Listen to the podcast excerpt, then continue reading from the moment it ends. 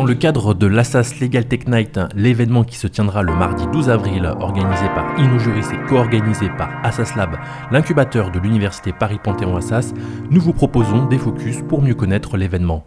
Connaissez-vous Soumis Saint-Auguste et OpenLaw D'abord libraire puis éditeur en sciences médecine, Soumis Saint-Auguste intègre en 2011 le groupe Lefebvre-Saru où elle devient par la suite responsable veille et prospective. En 2019, elle devient responsable du Lab Innovation où elle assure une mission de prospective des pratiques des professionnels du droit, d'accompagnement, de déploiement et d'expérimentation de services innovants en interne. Elle s'occupe notamment du partenariat noué avec l'incubateur Village by CA. En 2020, elle devient présidente d'OpenLaw, l'association qui regroupe tous les professionnels du droit. L'association propose un espace de travail et d'expérimentation et cherche à identifier la convergence de leurs besoins en matière d'innovation. L'association est co-organisatrice du rendez-vous annuel en matière d'innovation juridique, le village des transformations du droit, qui se tient au mois de novembre de chaque année depuis 5 ans maintenant.